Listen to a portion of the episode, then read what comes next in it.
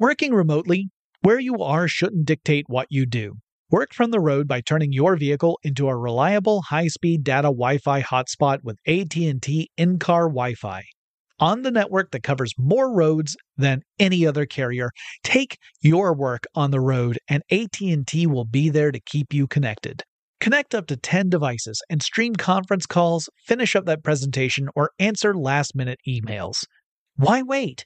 Go to att.com slash in-car Wi-Fi today for free trial eligibility. Based on independent third-party data, number of devices varies by manufacturer. Always pay careful attention to the road and don't drive distracted. Wi-Fi hotspot intended for passenger use only when vehicle is in operation. Compatible device and vehicle required. I'm Katya Adler, host of The Global Story. Over the last 25 years, I've covered conflicts in the Middle East, political and economic crises in Europe, drug cartels in Mexico. Now I'm covering the stories behind the news all over the world in conversation with those who break it. Join me Monday to Friday to find out what's happening, why, and what it all means. Follow the global story from the BBC wherever you listen to podcasts. When you think about the future, what kind of technology do you envision? Whatever the future holds, artificial intelligence will undoubtedly be at the heart of it all. Join Graham Class as he hosts season two of Technically Speaking, an Intel podcast, and hear from the minds transforming healthcare, retail, entertainment, personal computing, and more with the help of AI. Tune in every other Tuesday and explore the latest technology that's changing our world today and creating a more accessible tomorrow. Listen to Technically Speaking, an Intel podcast on the iHeartRadio app, Apple Podcasts, or wherever you get your podcasts. What's up? This your boy Lil Duval, and check out my podcast, Conversations with Unc, on the Black Effect Podcast Network. Each and every Tuesday, Conversations with Unc podcast feature casuals and in-depth talk about ebbs and flows of life and the pursuit of happiness. Unlike my work on stage, I tap into a more serious and sensitive side to give life advice and simply offer words of encouragement, yet remind folks to never forget to laugh. Every Tuesday, listen to Conversation with Unc, hosted by Lil Duval on the Black Effect Podcast Network, iHeartRadio app, or wherever you get your podcasts presented by AT&T. Connecting changes everything. Welcome to Tech Stuff, a production from iHeartRadio. Hey there, and welcome to Tech Stuff. I'm your host, Jonathan Strickland. I'm an executive producer with iHeartRadio. And how the tech are ya? It's time for the tech news for Thursday, July 28th, 2022. And we are going to cover a ton of news about Meta slash Facebook because the company recently held an earnings call for Q2 of 2022. That's second quarter, in case you're not familiar with the terminology. And it gives us more insight into the company and its priorities. Uh, also, we've got other meta stuff that wasn't part of the earnings call. For example, an executive blogged about how the company hopes that it's totally okay to ease off on the crackdown for COVID misinformation, but we'll get to that in a bit. First up, let's talk about what we learned during that earnings call. And one really big piece of news is that net income is down by 36% compared to this time last year. Now, that is net income mind you. That's when you take your total revenue and you subtract costs from it.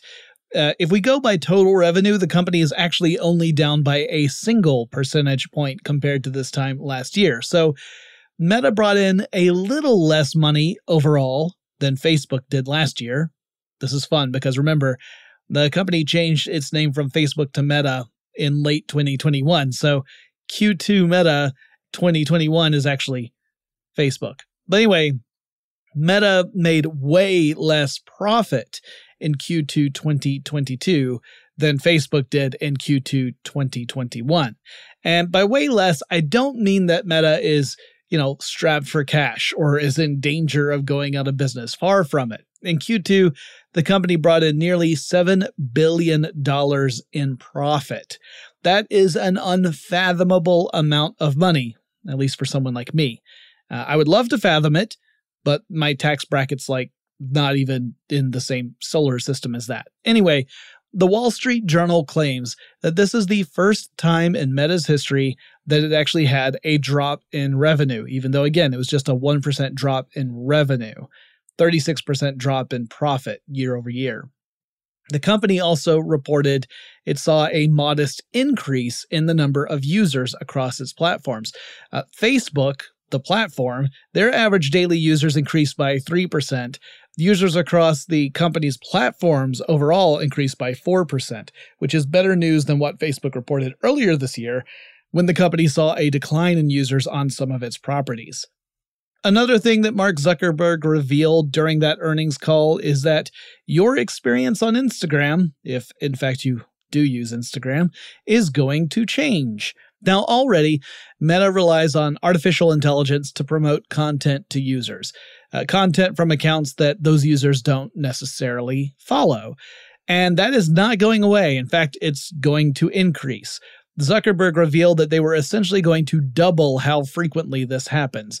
So currently, AI is responsible for recommending around 15% of the content that shows up in your feed as you're scrolling through Instagram.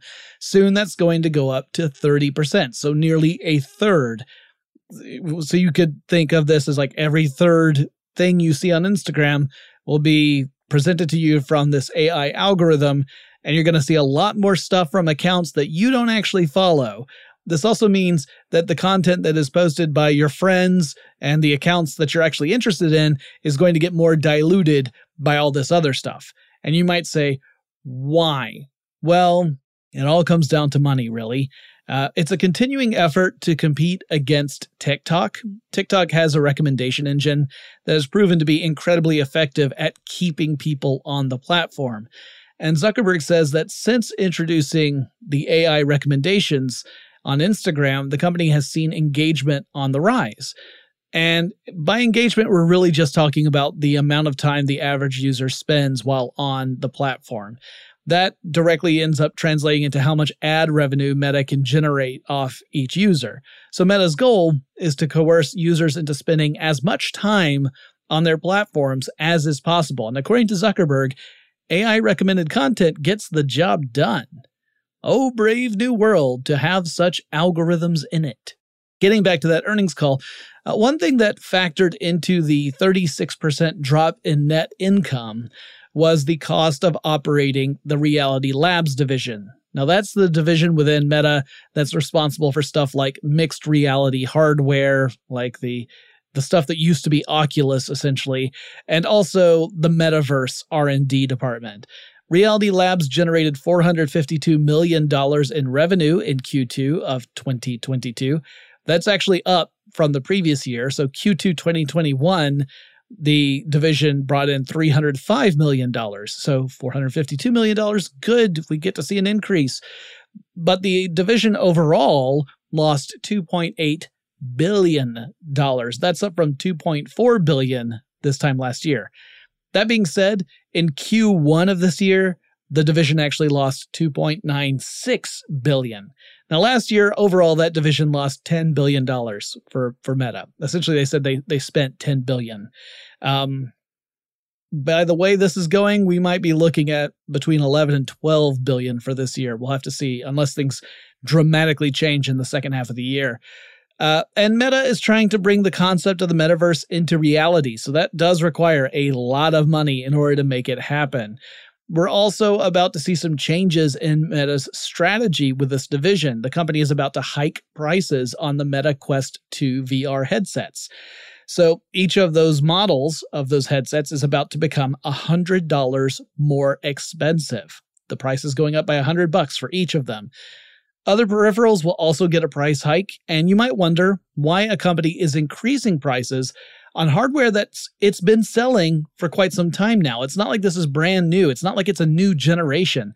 It's the hardware that the company has been selling. It's just now going to be $100 more expensive. And one reason for this is that like much of the industry, Meta was selling hardware at a loss, or at least at a much lower price than what it could have demanded. This was in an effort to create a large install base. You want to get as many people out there as possible using the product. And we see this with video game consoles all the time. You know, video game companies like, you know, Microsoft and Sony will sell their consoles for less than what it cost to make the consoles because they know they're going to make their money back in game sales and subscription services. Specifically, the subscription services. That's going to be like an ongoing theme throughout this episode, even when we get away from Meta.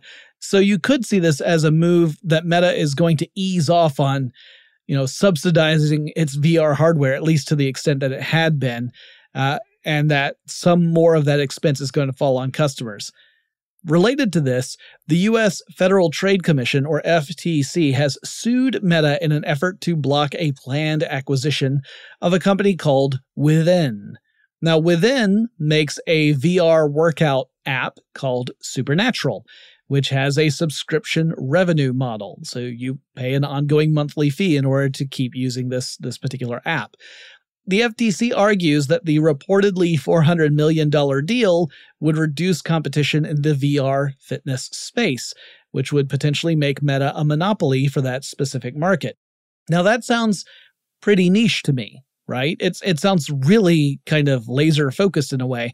So I find it an interesting approach. And while I don't necessarily disagree with the FTC on this, I'm actually left to wonder if maybe this is a case where a regulatory agency is looking for footholds in order to grab opportunities to reduce a company's influence. I have no way of knowing that. All of that is just wild speculation on my part, and uh, that could be totally the furthest from the truth.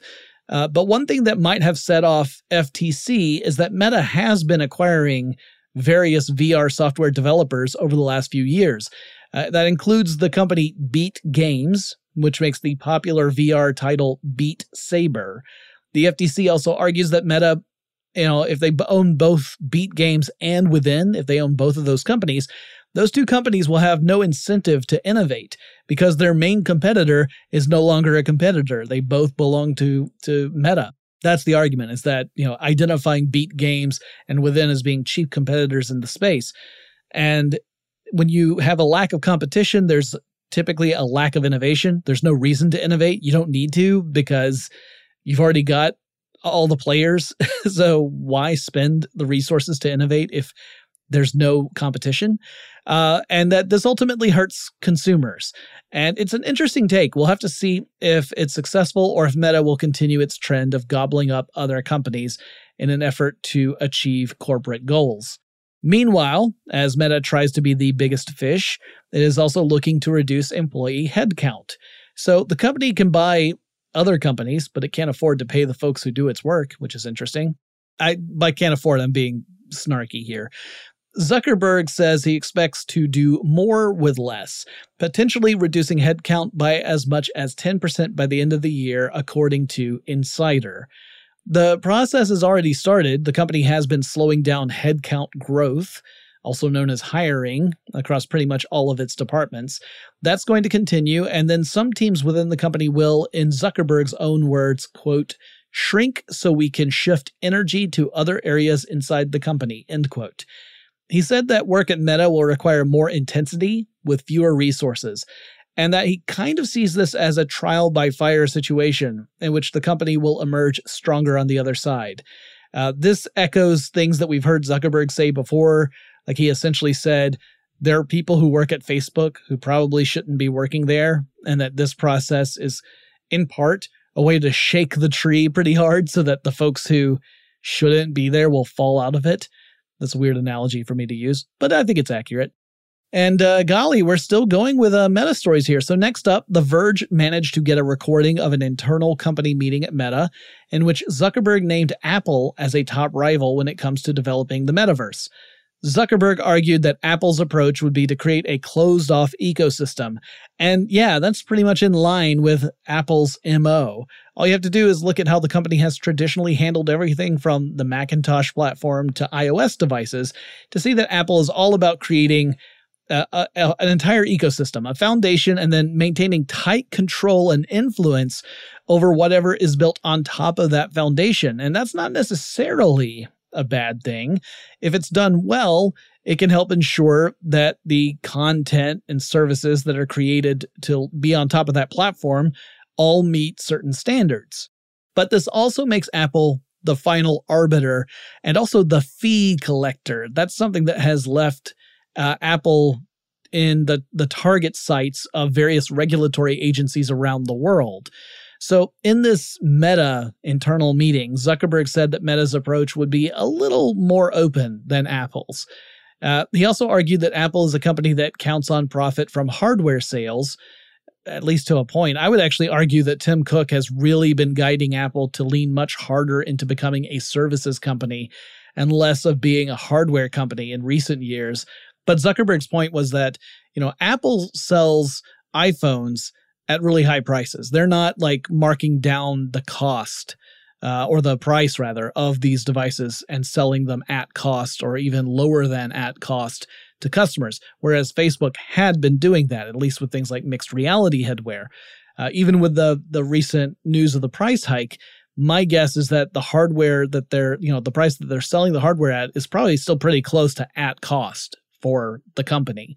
So he said, you know, that's a totally different approach. We are trying to create an enormous user base, and then we will really rely on services to generate revenue, which ultimately, again, I think takes it right back to Apple's own strategy. It's just that Apple is kind of transitioning from being so so much hardware focused to being services focused and meta in this case is looking at just going services focused from the get-go but I would argue that it, they really aren't that different in the long run. All right, last Meta story for today, and then we're going to move on to other stuff. Nick Clegg, Meta's head of global affairs, released a statement indicating that Meta is asking its oversight board if maybe, possibly, it would be okay for the company to start allowing misinformation about COVID to post on the site now that everything's fine again. But Jonathan, I hear some of you say, things are most certainly not okay. Well, yeah, that's that's true. That's reality. But Meta's argument is that, you know, maybe things are okay and we're back to normal now maybe or something. Anyway, Clegg said that what the company is considering is a major change in policy. Currently, the official policy at Meta is that the company will prevent or remove posts that promote COVID misinformation in an effort to protect users. Now, some people argue that this infringes upon free speech.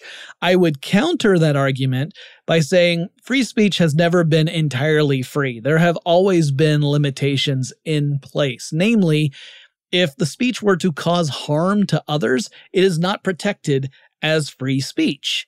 Anyway, Meta would like to change this policy they have been using so that the company could maybe go back to perhaps pushing misinformation posts lower in priority for its recommendation algorithms. So, in other words, it would still allow the posts to post, but they wouldn't spread as far in theory, and they would have less reach. And maybe also to include labeling them as potentially including misinformation rather than just outright banning the post entirely. And The Guardian and several other news outlets have all kind of posited that since the Oversight Board's recommendations are not mandatory, like Meta is under no obligation to actually enact any suggestion the Oversight Board makes. They're more like advisors in this in this capacity. This could be a case where Meta actually already has a plan in place of what it is going to do. Like it they've already decided. But that the company is trying to use the oversight board to kind of shoulder some of the responsibility for that decision so that all the hate doesn't hit Meta itself. In other words, Meta is probably going to ease off on how it polices misinformation because there's way more money if it allows misinformation to proliferate on the platform. It just it gets more engagement and that means more money. And the company loves that money, especially since you know, in the last couple of quarters, things have been a little more shaky, and they really need to reassure stakeholders, shareholders, that the company is is heading in a strong financial direction. Uh, but you know, the company still would really like someone else to kind of take at least some of the heat for that decision. So if the oversight board says, "Yeah, you know, this is a reasonable thing for you to to switch gears because how things have changed in the world," you don't need to ban everything. Well, then the oversight board can take some of the heat for that decision. One that I think, again, that Meta has already made. So it it, becomes theater, in other words. Now, the Oversight Board has actually opened this matter up to public comment, which I suspect will be very active. And I can't predict what the board will conclude. I just feel fairly sure that no matter what the board says, Meta is heading to a future where it will not be taking a hardline stance against misinformation as it had been forced to do in the recent past. All right, we've got a lot more news today. Before we get to any of that, let's take a quick break. Working remotely, where you are shouldn't dictate what you do. Work from the road by turning your vehicle into a reliable high-speed data Wi-Fi hotspot with AT&T in-car Wi-Fi. On the network that covers more roads than any other carrier, take your work on the road and AT&T will be there to keep you connected. Connect up to 10 devices and stream conference calls, finish up that presentation, or answer last-minute emails. Why wait? Go to att.com slash in-car Wi-Fi today for free trial eligibility. Based on independent third-party data, number of devices varies by manufacturer. Always pay careful attention to the road and don't drive distracted. Wi-Fi hotspot intended for passenger use only when vehicle is in operation. Compatible device and vehicle required. From BBC Radio 4, Britain's biggest paranormal podcast is going on a road trip. I thought in that moment, oh my God, we've summoned something from this board. This is Uncanny USA. He says, Somebody's in the house, and I screamed. Listen to Uncanny USA wherever you get your BBC podcasts, if you dare.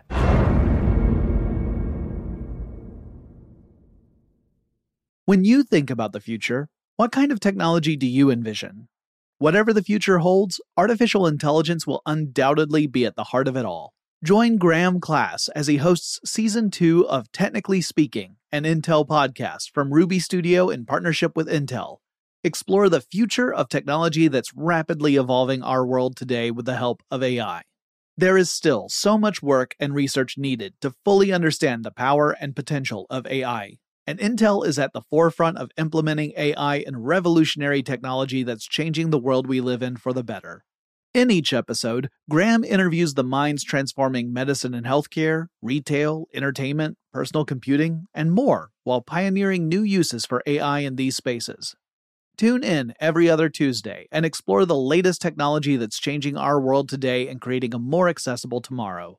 Listen to Technically Speaking, an Intel podcast on the iHeartRadio app, Apple Podcasts, or wherever you get your podcasts.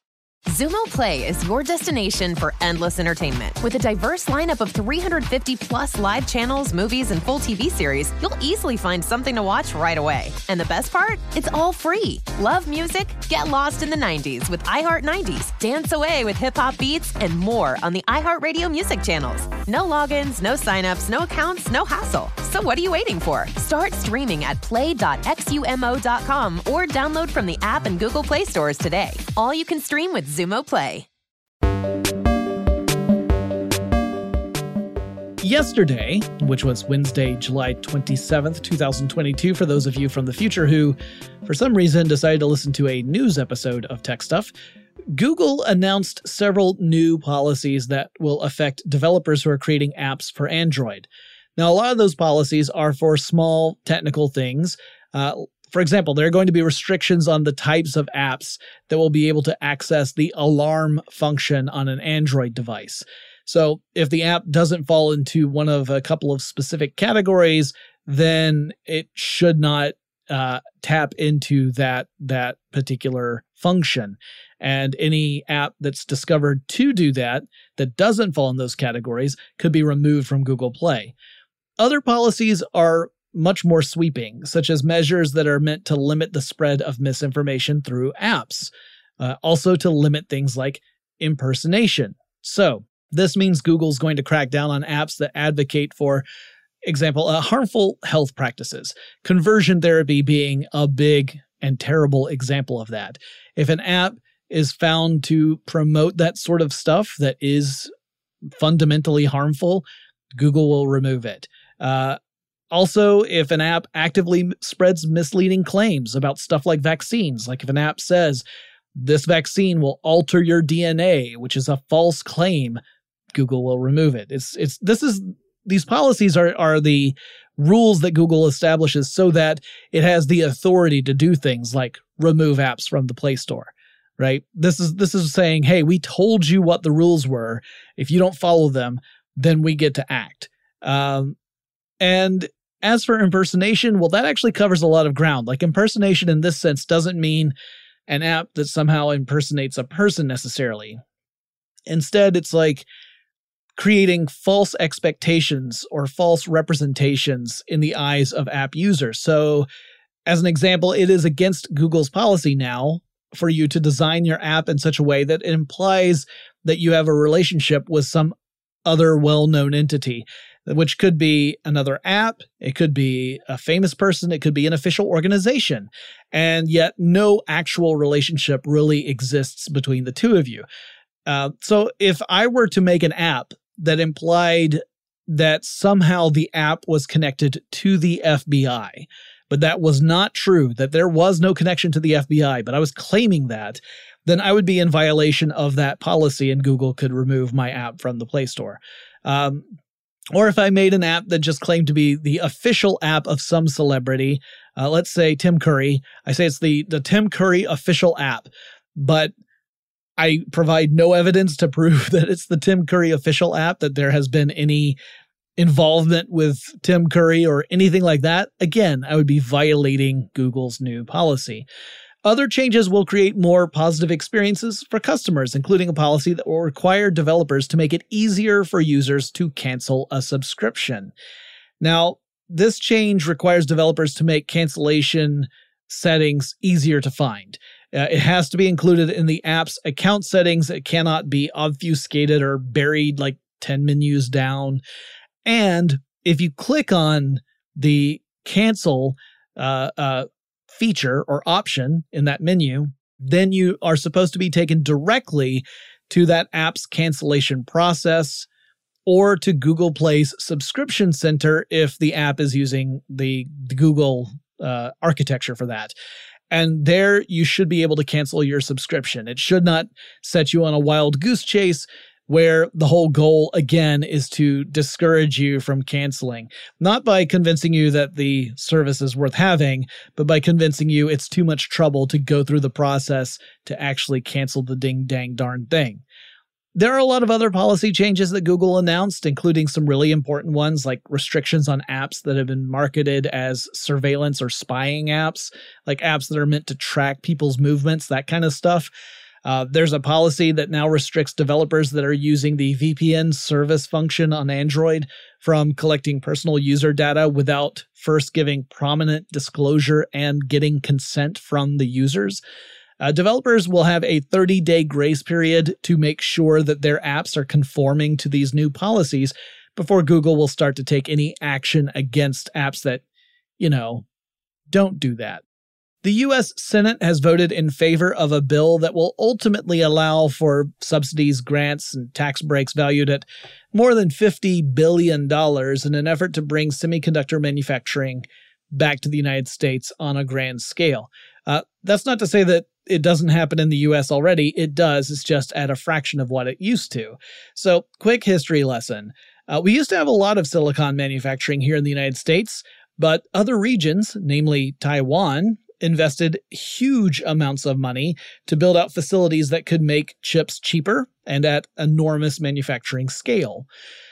Naturally, this meant that most semiconductor manufacturing would move overseas, and today the US makes up just 12% of the world's chip manufacturing. Taiwan is producing nearly half of all semiconductors used around the world, and it's it's even more than that when you start looking at advanced semiconductors, not just like simple ones for uh, you know microcontrollers and stuff, but when you're looking at advanced semiconductors, Taiwan produces more than half of those.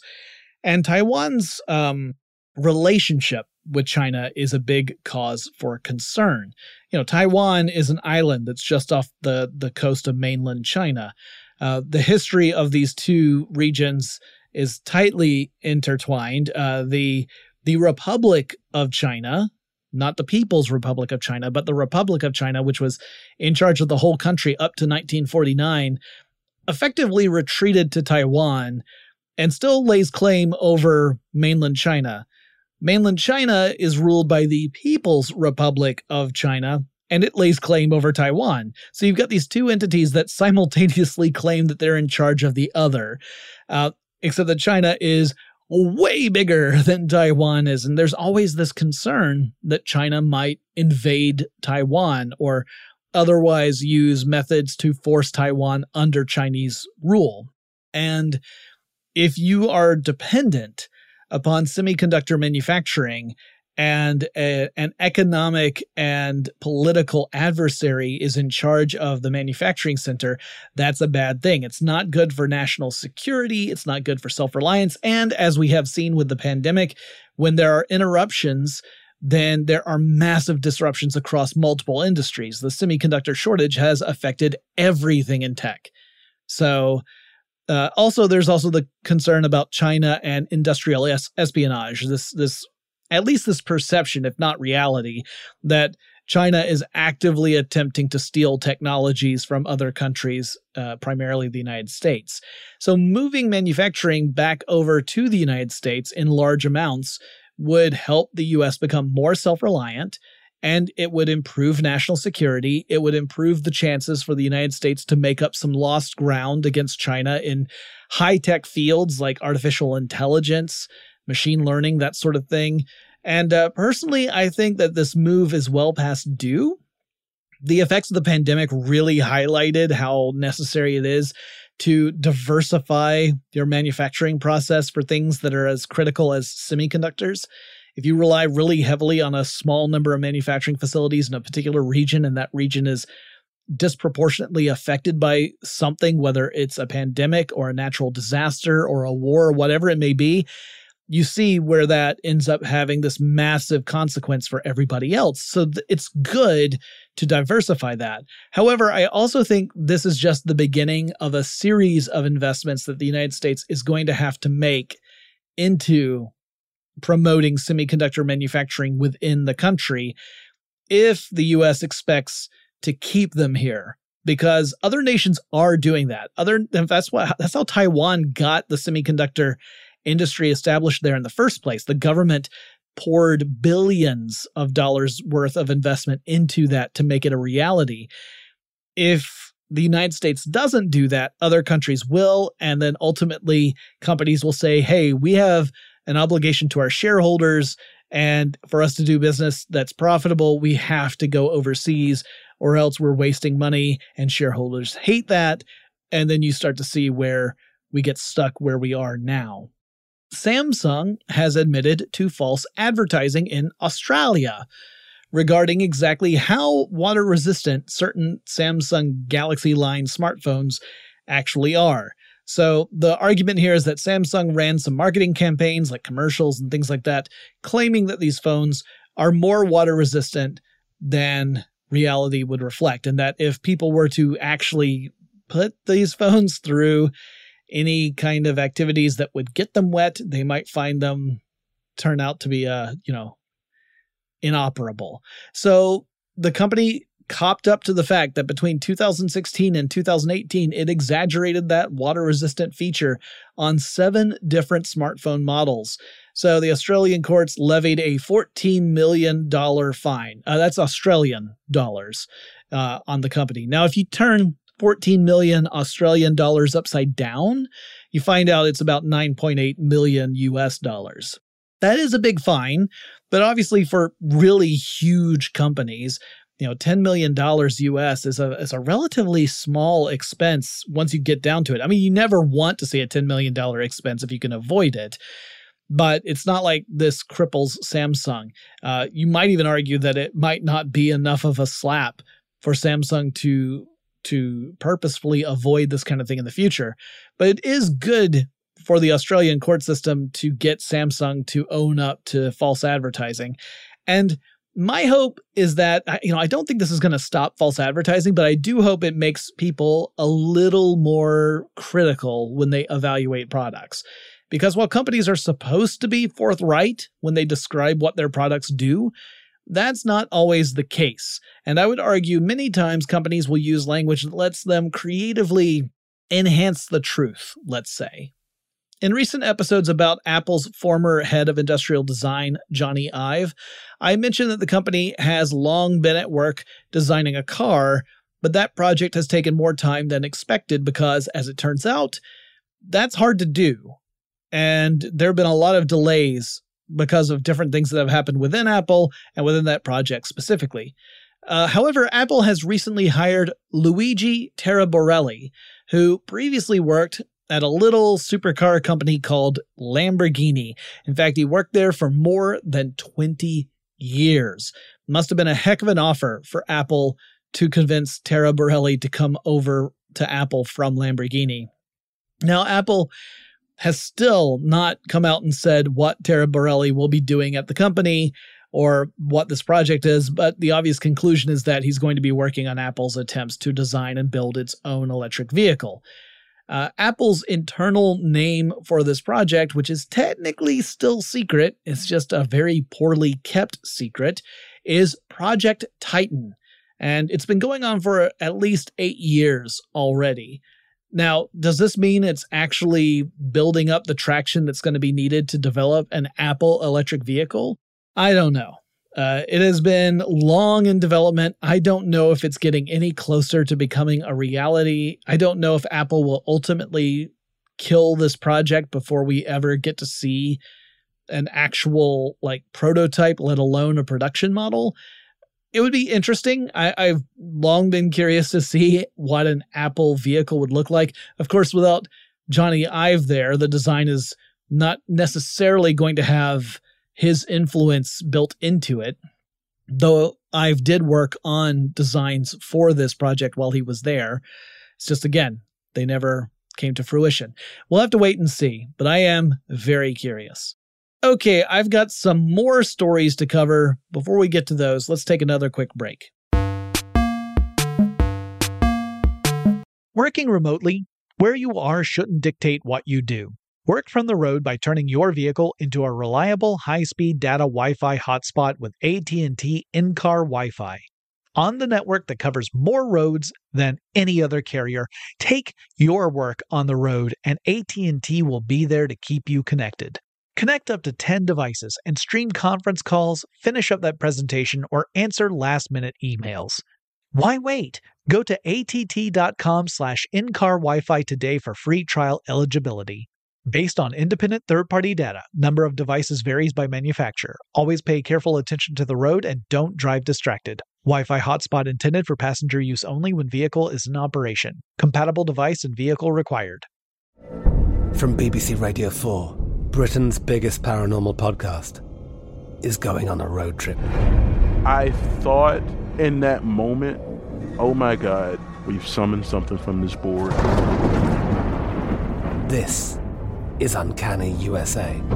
He says, Somebody's in the house, and I screamed. Listen to Uncanny USA wherever you get your BBC podcasts, if you dare.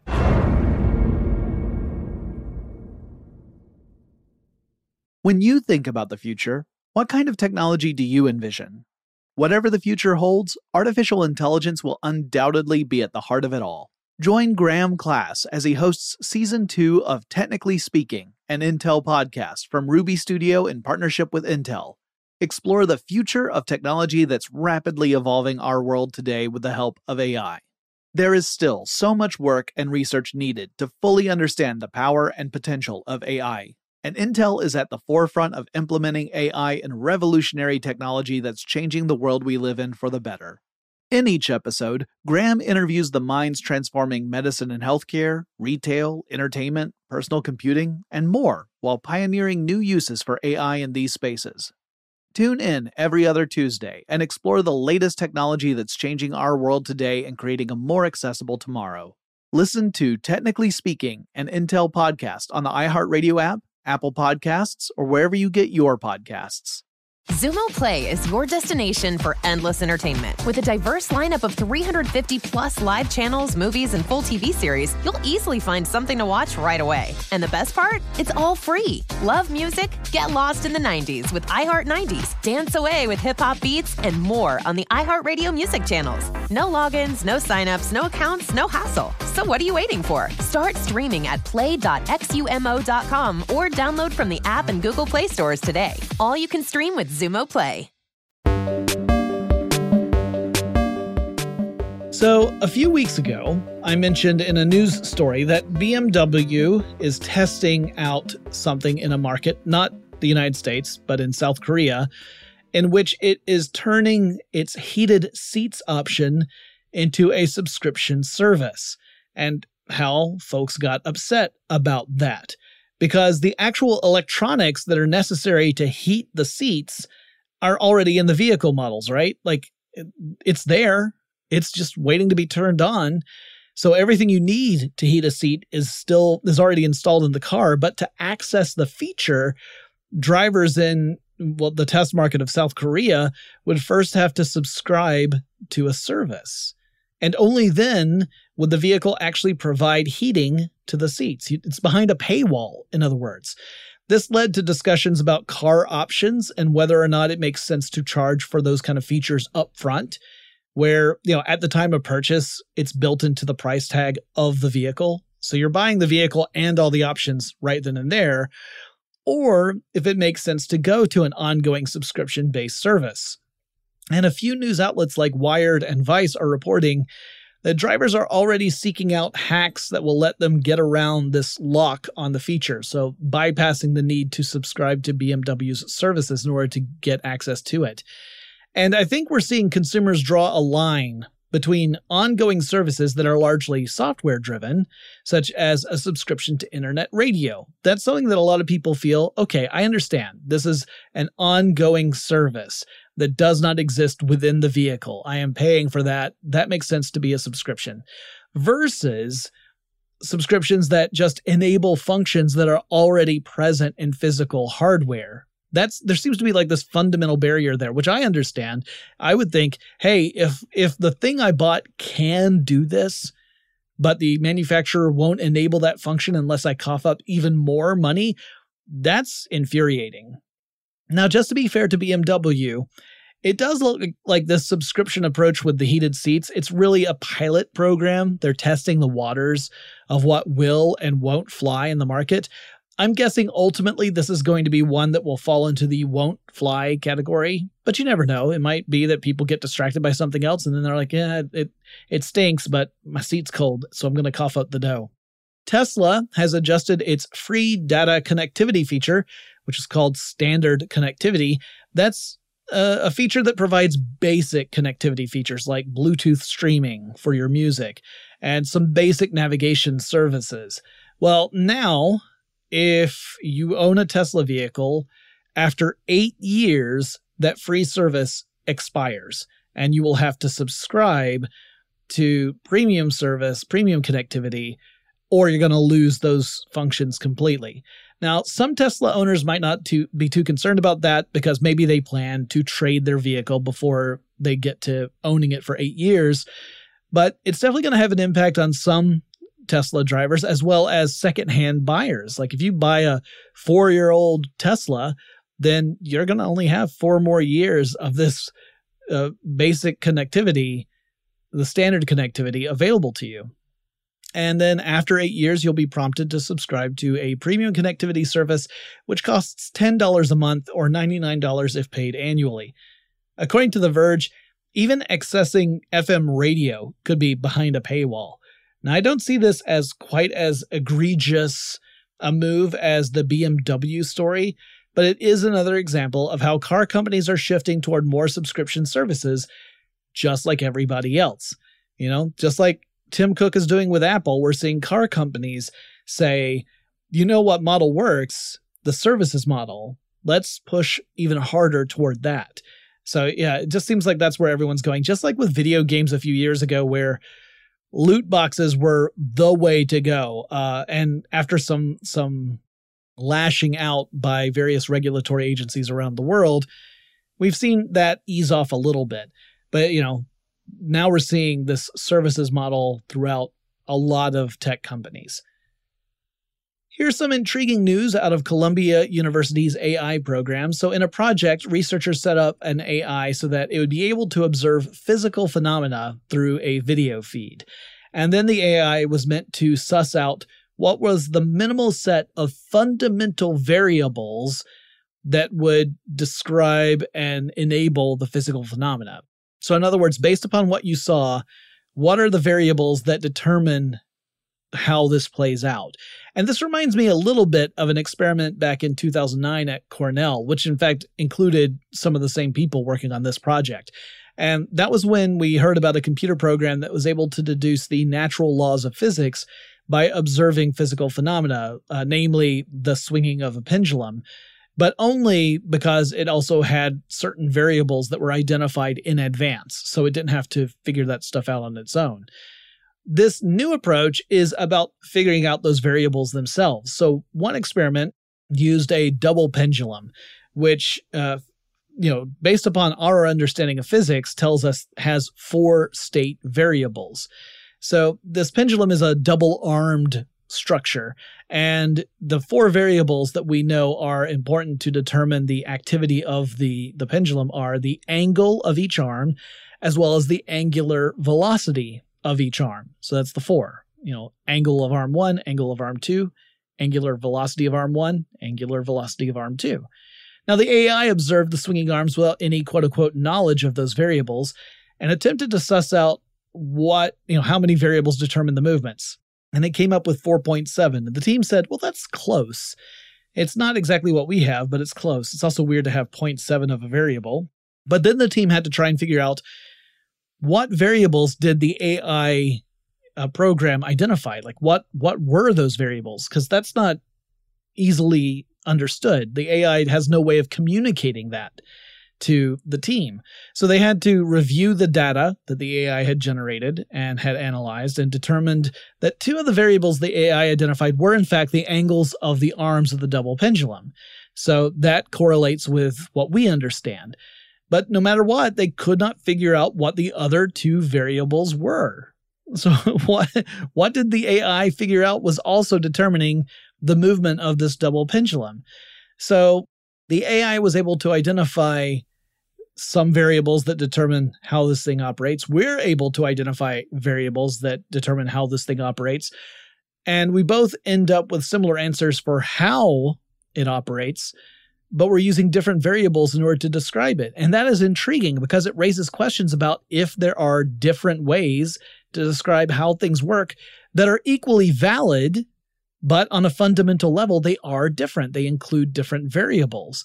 It's kind of mind blowing when you think of it that way. The team also discovered that if they repeated the experiment, uh, by turning off the system and restarting it, essentially making the AI learn all over again, it would still come up with the same number of variables, but the specific variables were different each time. So, yes, it would still say, oh, there's like 4.7 variables that determine how this moves. But the specific variables were different from the time that it ran previously. So it's saying it's it behaves this way because of these four things, but those four things changed every single time it was run, which is crazy. Uh, now, why would you want something to be able to identify variables in the first place?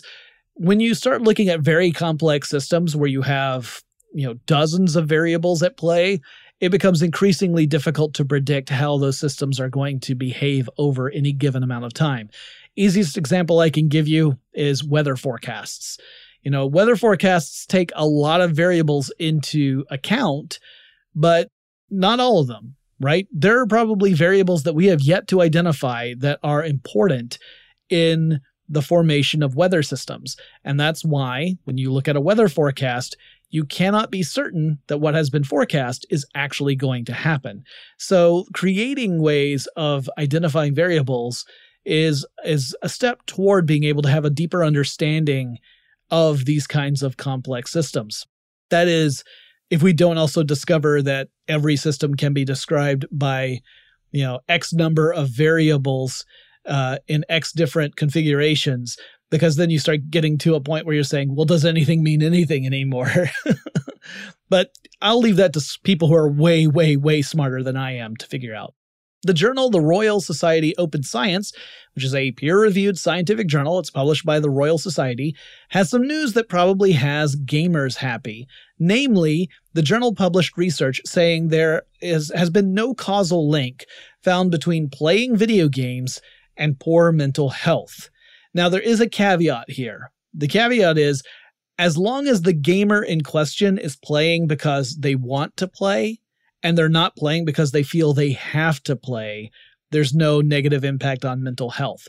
So, by that, you might say that professional streamers and pro gamers could experience mental health issues uh, that are related to gaming because they're obligated to play. It's part of their job. If they aren't producing content or if they're not training for the next professional tournament, then their income can be affected. But if you're a gamer who just likes to settle in for a nice, friendly evening of being called horrible things as you play Warzone, well, good news. It's not bad for your mental health. The gaming bed, anyway. The abuse is a different story. This research, by the way, is based off a survey. That's important to note because, I mean, let's face it, it's challenging to develop a survey that produces scientifically reliable results uh, because you can't really control for all the variables and it's hard to ask questions in a way that doesn't lead people to specific answers. So that's another caveat we should throw in here is that this is based off a survey, but still, it seems like it's pretty good news for gamers. And finally, Bloomberg reports that Rockstar's next title in the Grand Theft Auto series will feature a pair of protagonists, and one of them, for the first time in the game's history since it switched away from being an overhead view video game, is going to be female so gamers will be able to play as a female protagonist in the main campaign of GTA 6 uh, for the first time since it went to a 3D perspective. Now, I, I should add that you can create female characters for the online multiplayer version of Grand Theft Auto, but that's different from the campaign, which you know features characters that have pre-scripted responses to things, right? You're playing out a story in the single player experience as opposed to having an online multiplayer experience. So, in addition to that news, Bloomberg also revealed that Rockstar plans to introduce cities to the campaign over time, meaning they will release content over time. And the initially when the game launches, it will focus on a single main city uh, it's rumored to be Rockstar's version of Miami, which is known as Vice City.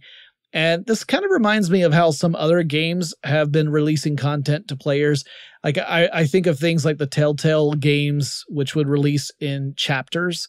You get a new chapter every so often, and then you could play through, and then you had to wait for the next one. Or the recent Hitman series, where you would have levels released over time. And that approach has several benefits. For one, it keeps gamers engaged with the title. Uh, and since more and more games are launching with ways to generate ongoing revenue, either with in game purchases or online components or both, keeping your player base around is important for the bottom line. It's a long tail revenue generation model.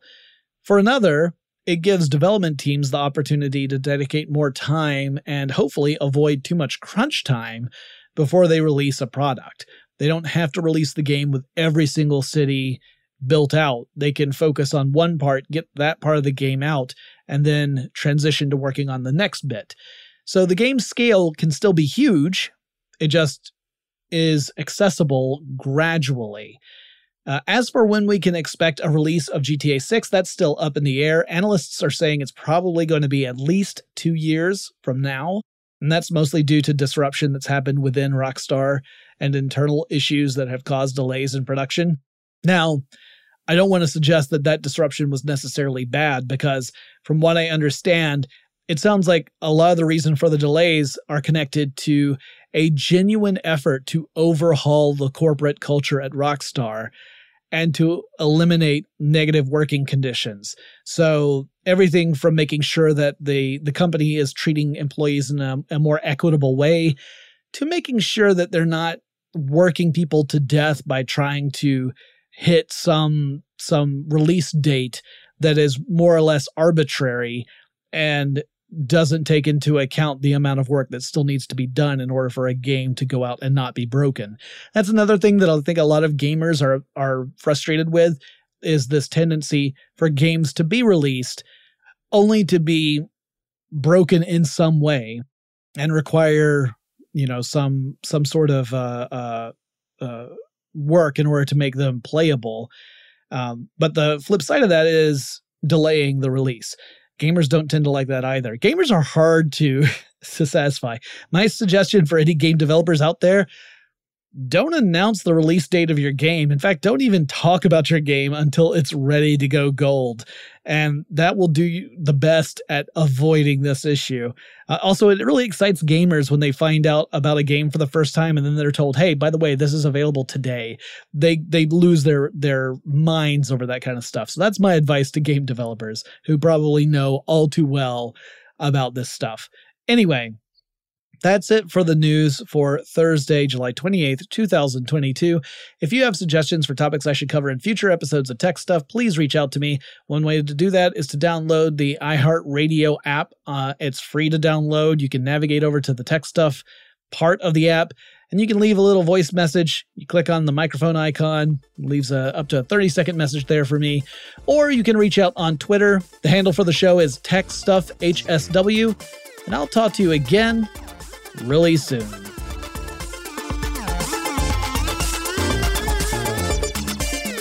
Tech Stuff is an iHeartRadio production. For more podcasts from iHeartRadio, visit the iHeartRadio app, Apple Podcasts, or wherever you listen to your favorite shows.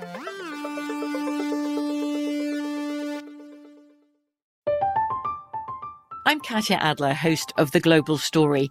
Over the last 25 years, I've covered conflicts in the Middle East, political and economic crises in Europe, drug cartels in Mexico.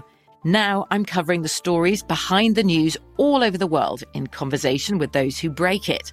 Join me Monday to Friday to find out what's happening, why, and what it all means. Follow The Global Story from the BBC wherever you listen to podcasts.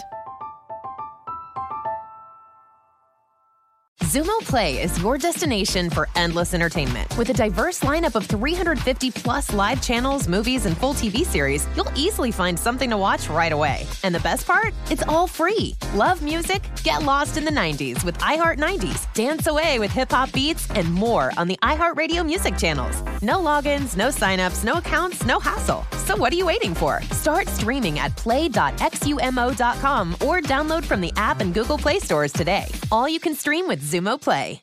Asking the right questions can greatly impact your future, especially when it comes to your finances. So if you're looking for a financial advisor you can trust, certified financial planner professionals are committed to acting in your best interest. That's why it's got to be a CFP. Find your CFP professional at letsmakeaplan.org. Are you looking for the perfect move in ready home this spring season? Now's the time to buy at Fisher Homes. For a limited time only, enjoy below market interest rates starting at 5.375% APR, 6.139% APR. With these exclusive lower rates, you can save hundreds on a move in ready home and start enjoying the benefits of home ownership even faster. Schedule your personal tour with one of our new home specialists at FisherHomes.com and make this spring the season you find your perfect home sweet home. Financing provided by Victory Mortgage LLC, NMLS 461249, Equal Housing Lender.